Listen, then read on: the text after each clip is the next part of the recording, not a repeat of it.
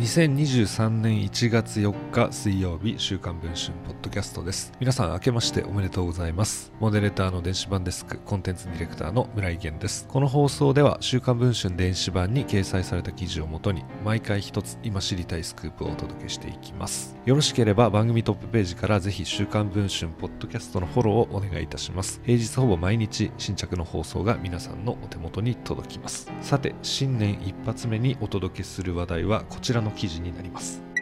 ハン・ハクチャ総裁ら統一教会幹部がアメリカ・ラスベガスのカジノで豪遊するための資金12億円超を日本人信者らが現地まで運んでいた疑いがあることが週刊文春の取材で分かりました。教団の内部資料を入手しています。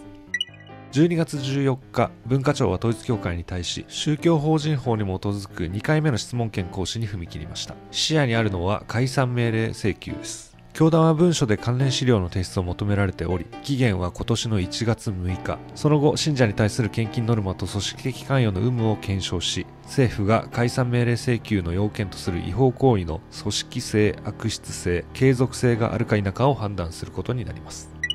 これまでも統一教会の献金の悪質性は指摘されてきました。週刊文春は今年11月10日号で反白統一教会幹部が日本円で64億円にも上る莫大な金をギャンブルに投じていた疑惑を報じました。教団がアメリカの国税庁に該当する IRS 内国歳入庁に提出したカジノの収支報告書によると期間は2008年から2011年の約4年間。反総裁のほか側近の超恩樹総裁秘書室長ら12名の幹部が参加者として名を連ねています。ほぼ全員の収支がマイナスとなっており損失の総額は約9億億円にも上ります。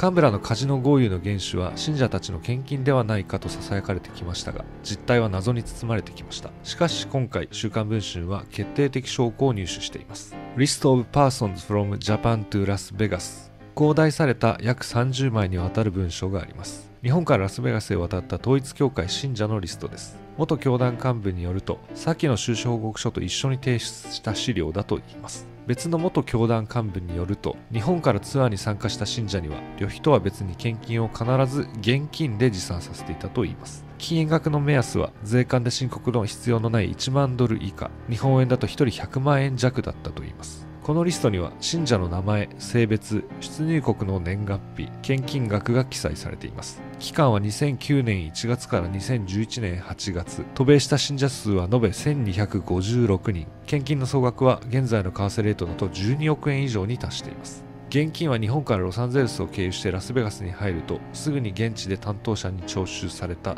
とツアーに参加した元信者は語っていますこの文書の存在によって反氏ら統一教会首脳のカジノの原資が日本人信者の献金だった疑いが強まりました。信者にラスベガスまで現金を運ばせていたことについて教団はどう答えるのでしょうか。信者リストについて統一教会に質問をすると次のように回答をしました。詳しい事実関係がつかめないため回答は控えさせていただきます。